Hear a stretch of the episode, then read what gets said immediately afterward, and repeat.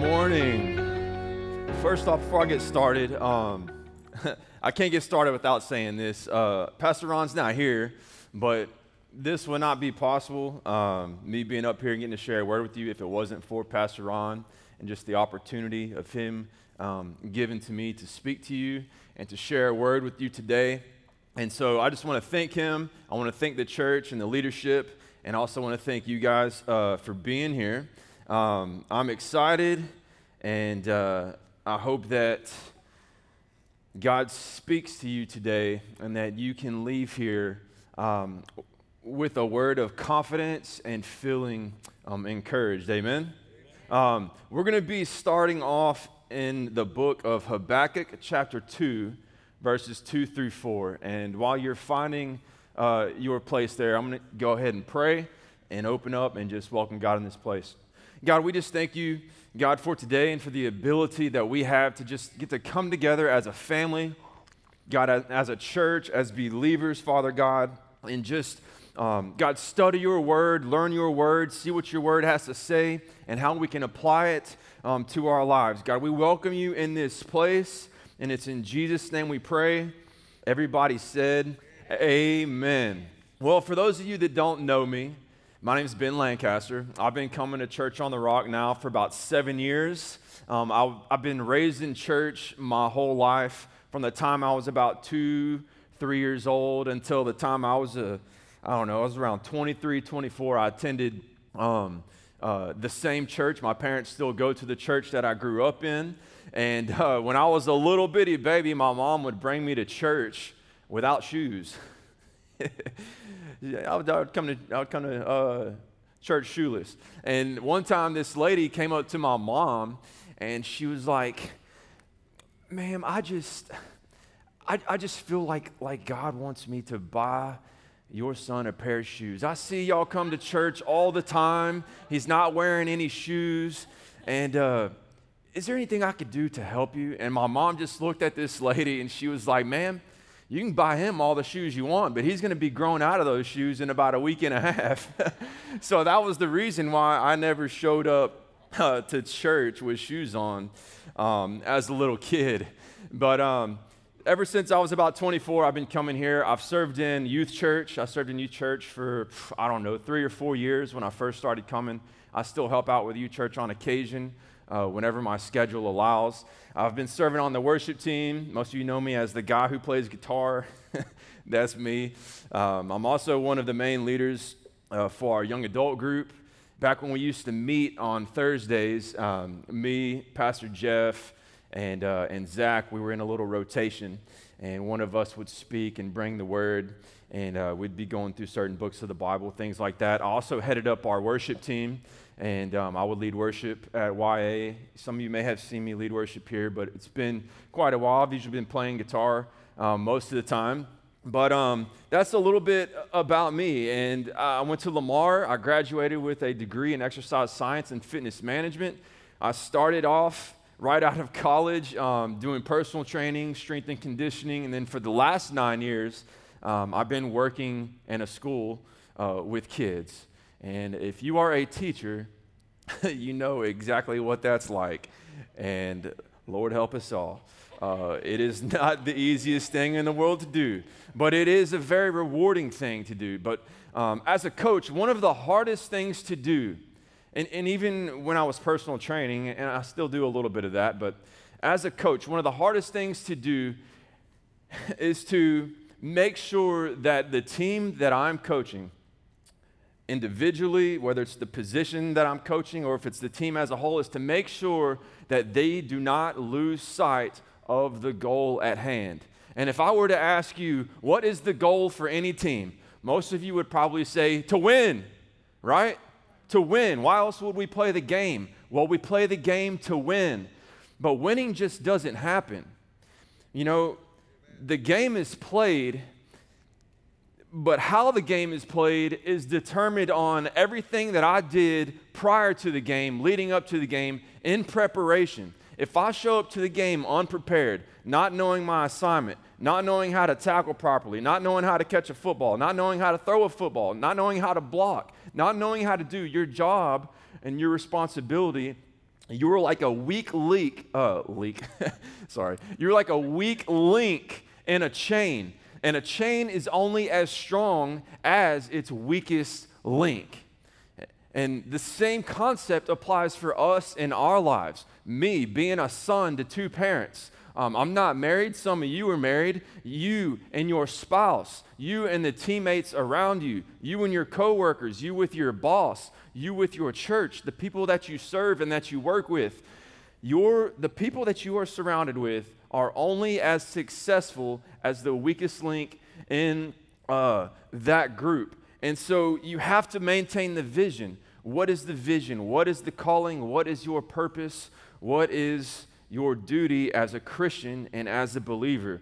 Well, in the book of Habakkuk, chapter 2, verses 2 through 4, it says, Write the vision, write the vision, make it plain on tablets, so he may run who reads it. For still, the vision awaits its appointed time. It hastens to the end, it will not lie. If it seems slow, wait for it. It will surely come. It says, I will not delay. I, the Lord, will not delay. The, the word of the Lord will not delay. Behold, his soul is puffed up. It is not upright within him, but the righteous, the righteous shall live by faith. See, what happens is we receive a word from the Lord. And as Christians, as New Testament believers, we take that word and we write it on the tablet, the tablet which is our heart that seed coming into our mind, into our heart, into our life. And that is the word that we, uh, that we live for, that we live according to, according to God's word, so that we may reap the harvest in due season. The labor that we put forth, reaping that fruit. Another uh, verse kind of talks about this same thing in Proverbs chapter 29, verse 18, and I'm just going to go ahead and read it. It says, Where there is no prophetic vision, the people cast off restraint. In other words, the people perish. They don't know what to do without vision. But blessed is he who keeps the law. Blessed is he who keeps the word of the Lord. You see, most of our issues in life, kind of in my opinion, are not, necess- are not necessarily due to a lack of vision.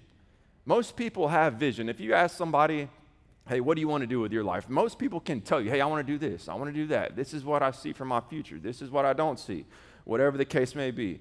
Um, but, the, but the thing is, is I don't think it's necessarily a lack of vision that we have, but it's, a, it's nor a lack of faith, but it's misplaced faith.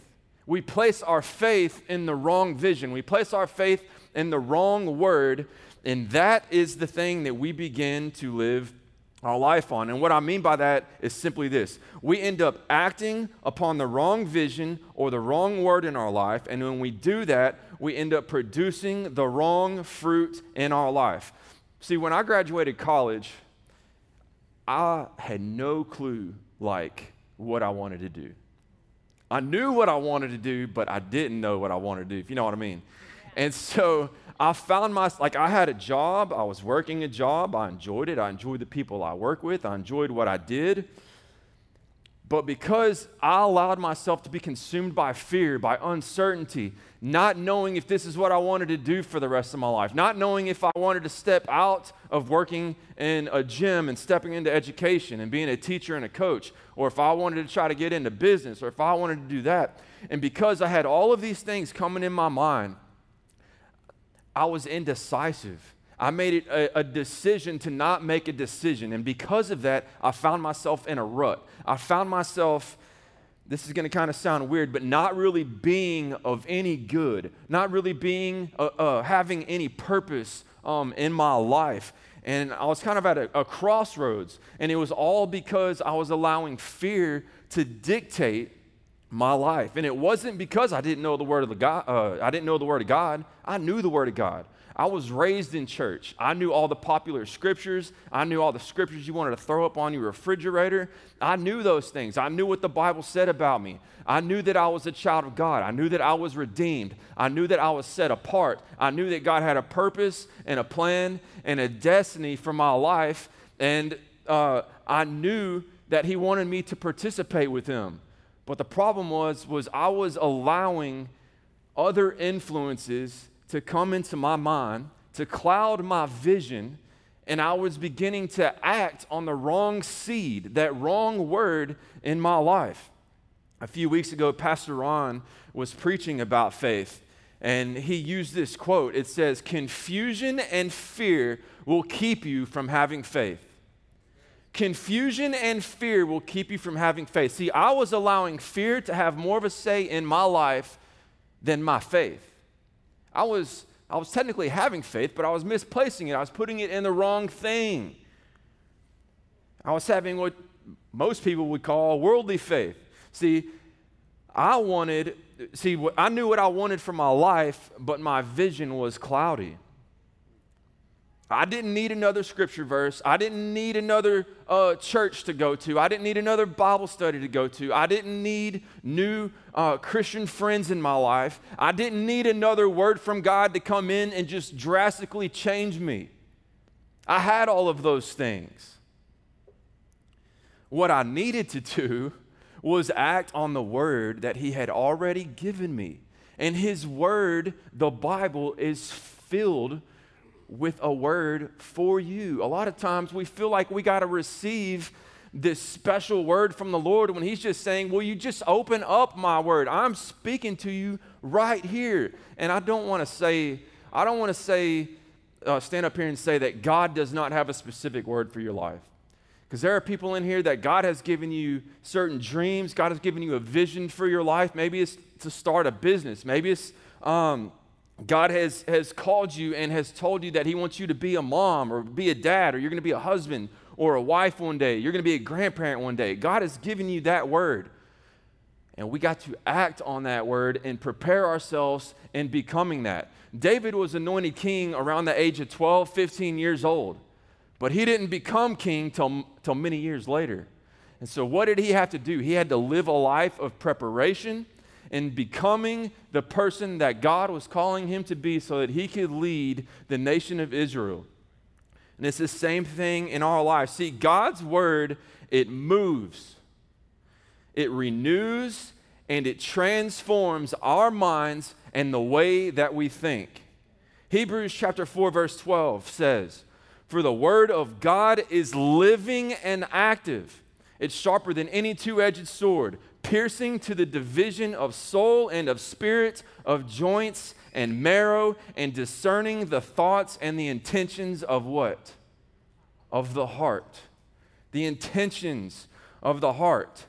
Man, and boy, our heart is wicked, our heart is deceitful, and, and uh, Jeremiah chapter 17, verse 9 through 10 says, the heart is deceitful above all things and is desperately sick.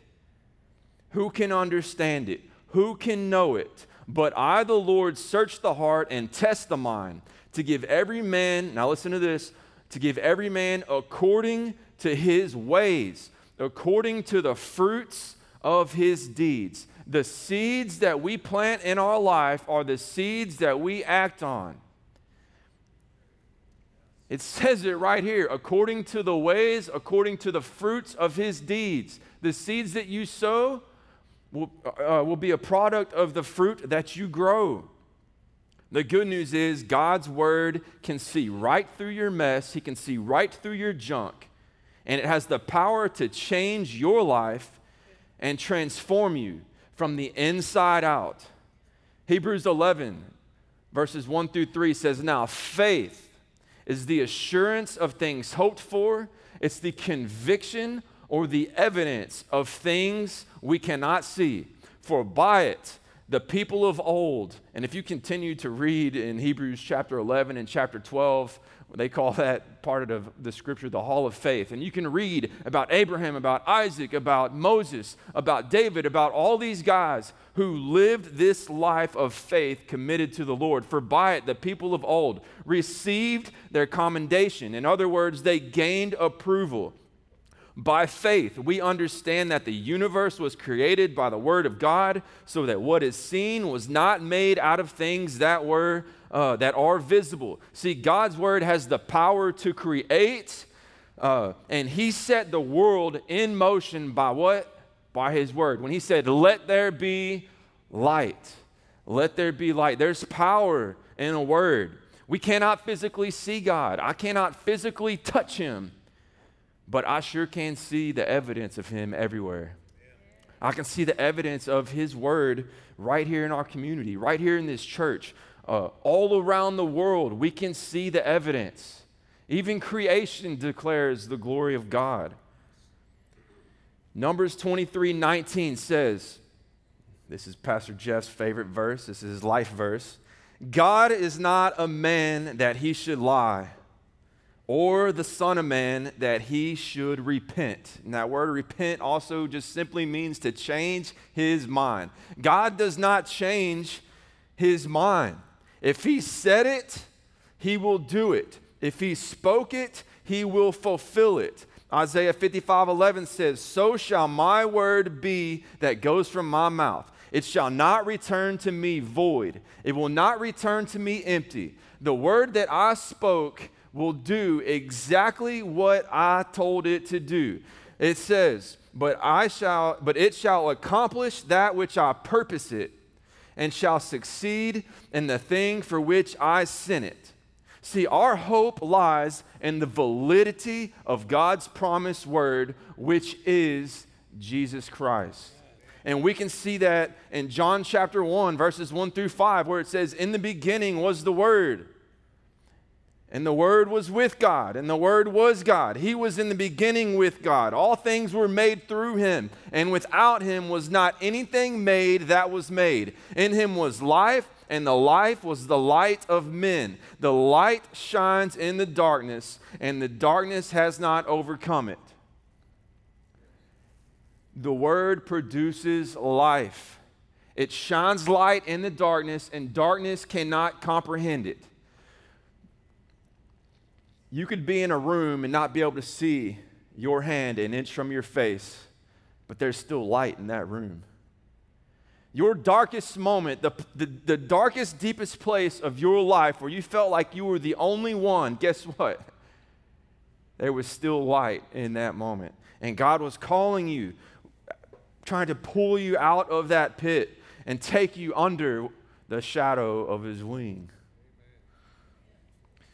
So, how is it that we can actually have faith? How is it that I can grow faith in my life? How is it that I can rest assured in my faith? Well, if we turn to Romans chapter 10, verse 17, it tells us exactly how we receive faith. It says, So faith comes from hearing, and hearing through what? The Word of God. That word, word, in the Greek uh, is rhema, the rhema word of God. And um, it means this that which is or has been uttered by the living voice. It's a word spoken, it's active, it's alive, it, it's, it has a purpose. Faith isn't something that I can just pull out of my back pocket. Faith isn't something that I can just believe more for. God, I need healing. I'm just believing, believing, believing. I'm trying to pull it out. I just can't have enough. Oh, I didn't get healed. It's, it's not like that. God promises in His Word that He heals. And that's where my assurance comes from. And that's where my faith comes from, believing and knowing that God has healed in the past. I've seen Him heal today. I know that He'll heal in the future. And that's the word that I rest on. But even if He doesn't heal me in this present life, I will one day be healed, which is our eternal hope and our eternal glory. Our faith should be strengthened by the word that we receive from the Lord. The more we hope in Jesus and in His word, believing that what He says about Himself in His word is true, the more our faith grows and the more it is strengthened inside of us. See, God's word convicts, God's word challenges us, God's word encourages us, God's word directs us. Um, and God's word moves us into a place to where we are submitting our life to him and to where we are furthering his kingdom. That's what his word does. It's an active word. Whenever we receive a word from God, we need to take it. In the book of Psalms, it says, Hide it. I hide your word in my heart. Let the seed take root in good soil. And as we act on that word with patience and with endurance, not giving up, we will reap a harvest in due season. We cannot allow the enemy to come in and snatch the seed, the word of God in our life. If, we, if you go into uh, the Gospels, in the Gos- uh, Gospel of Luke, and you read about the, um, the parable of the sower, the seed, the word of God is planted. And then it says the very first thing that happens is the devil tries to come and snatch and pick the word of God out of your life. That's the very first thing that he tries to do. But when it falls on good soil, when it falls on soft soil, that soil just, ooh, it overtakes it. A quote that I like from this pastor, his name's Greg Locke, it says, The devil's target is your mind, and his weapons are lies. So fill your mind with the word of God. See, it's not what goes into a man that defiles him, but it's what comes out. The seed that we let into our heart is the seed that will eventually bear fruit in our life, and it's the fruit that we will act on. That word defile in the Greek simply means this to make common. So, whatever seed you have growing in your life, whether it's seeds of depression, seeds of anxiety, seeds of fear, maybe it's seeds of joy, seeds of hope, whatever it may be, that will become common in your everyday life. Ooh, that's good, isn't it? It will become common. But this word also means to make unclean, it also means to spoil. So if we are allowing the wrong seed to come into our life and to grow and bear fruit, that fruit will sour and spoil and ruin the vine. Those seeds of joy that you had in your life, guess what? Gone. The seeds of hope and freedom in your life. Gone. Love, joy, peace, patience, kindness, goodness, gone. Just like that. Out of the abundance of the heart, our mouth speaks. If the devil can get a hold of your mind, he can control what gets into your heart. So, how do we combat the enemy in our life? How do we combat the enemy in our life? Well, number one, we have to take every thought captive. You have to. 2 Corinthians 10:5. Paul was writing this to a church um, that Corinth was, and Pastor Ron has used this terminology before. Uh, Corinth was basically the Las Vegas of the day, times 10. It was a bad place. If you were a Christian, I mean, you were around some, some stuff. I mean, some stuff and you had the opportunity to be influenced in so many different directions. But it's no different than today. There's nothing new under the sun. The same sin that existed back then is the same sin that exists today. It's just multiplied because there's more people on the earth and we have, we have more uh, readily uh, accessible through technology. I mean, just turn on your TV, it's everywhere. Influence. 2 Corinthians 10:5 says, "We destroy arguments and every lofty opinion raised against the knowledge of God, and we take every thought captive to what? To obey Christ." The devil argues against the truth and the knowledge of God in your life. That's what he does. That's what he did with Adam and Eve in the garden. That's what he tried to do with Jesus when he was in the wilderness for 40 days. He tried to take truth and he tried to twist it he added a little bit of lie to a little bit of truth and he tried to twist it. And that's the same thing that he does in our lives. He doesn't have any other tricks, it's just who he is. He's the father of lies. And what does he want to do with that? He wants to destroy your life. So, number one, how do we combat the enemy in our life? Take every thought captive. Your mind is a filter. My mom would appreciate this. She works at an AC company. your, your mind is your filter. It ha- you have to allow that filter to do its job. Collect all of the junk, all of the dirt, so it doesn't make its way into our heart. if I'm not changing out that filter on a continual basis, it's eventually going to ruin the whole system. The purpose of the filter, it, then becomes useless. Because our mind is so, so filled with junk and not the Word of God. Number one, take every thought captive. Number two, we have to put on the full armor of God. The full armor, not just partial armor. Who wants to go to battle with uh, with nothing and just a sword. You know what, I, you know what I mean? I mean, like, you got to have everything. You got to be prepared. Ephesians chapter 6, verses 10 through 12 says, Finally, be strong in the Lord and in the power of his might.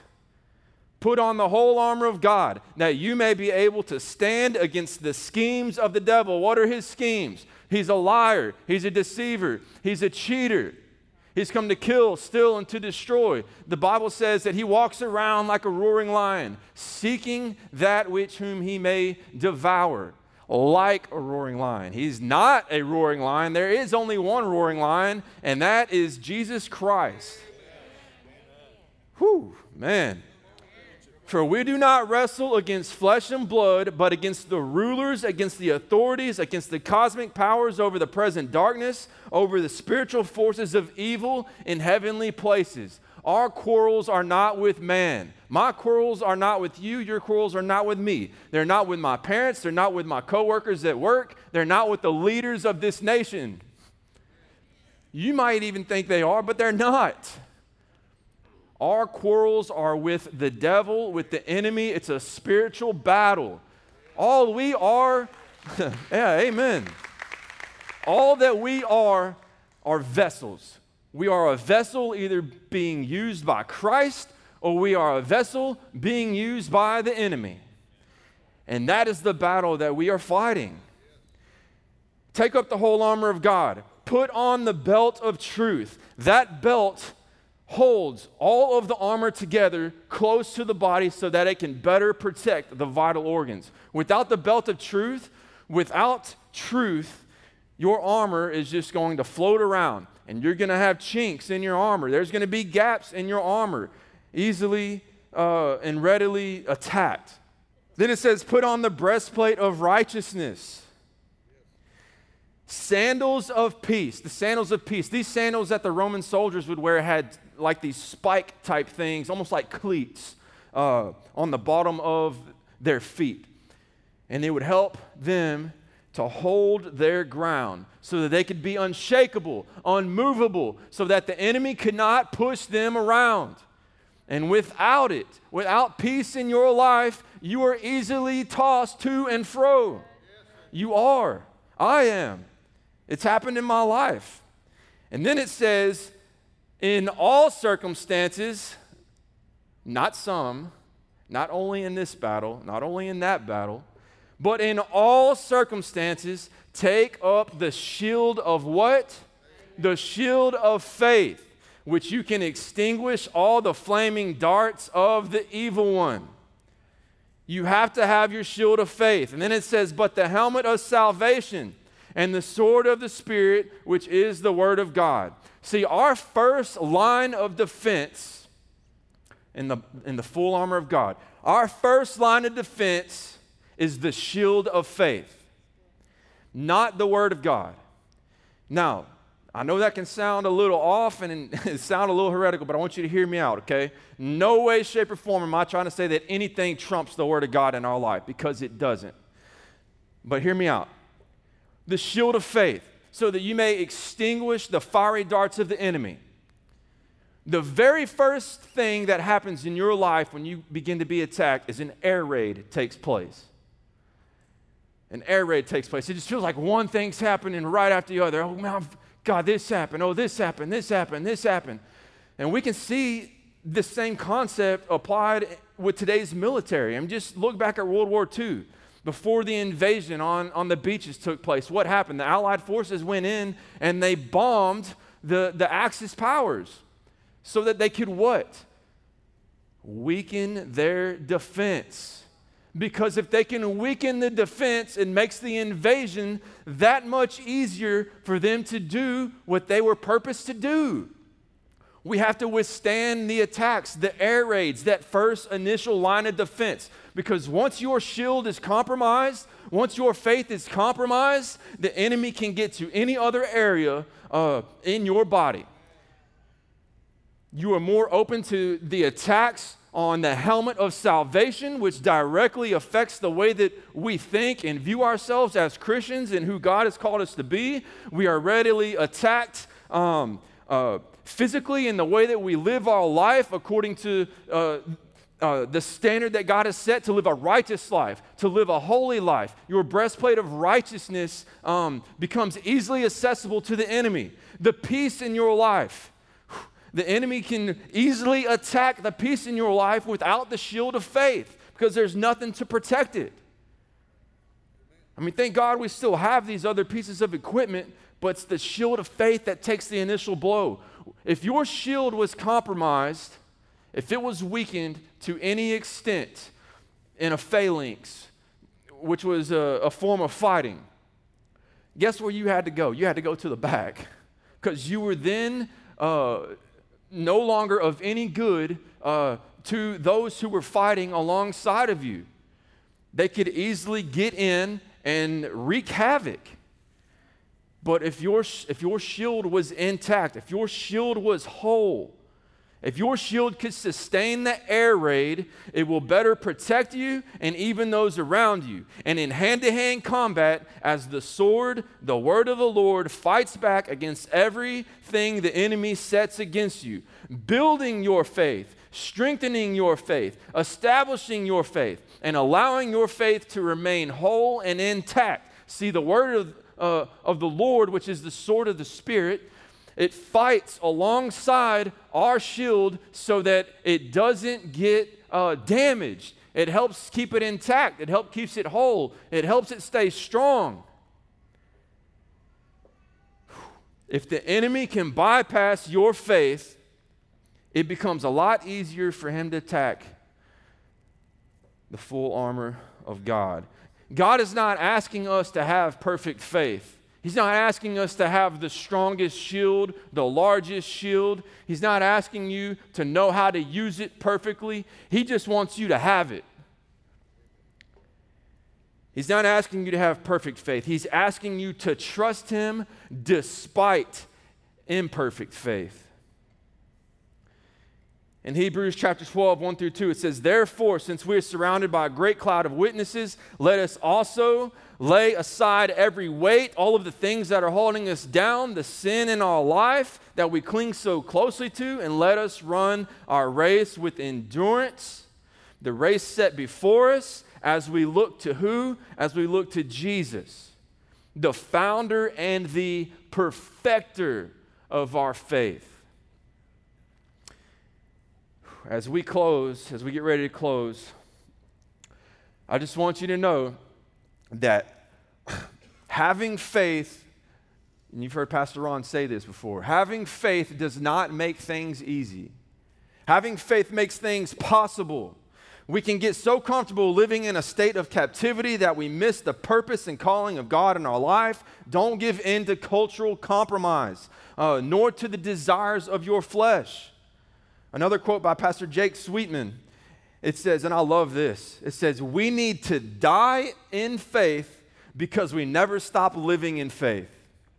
We need to die in faith because we never stop living in faith. The Apostle James says that our faith without works, our faith without action is dead. Faith is not wishful thinking. Faith is this faith is the confidence uh, I'm sorry, faith is the conviction that God will always do what he promises to do, regardless of the circumstance.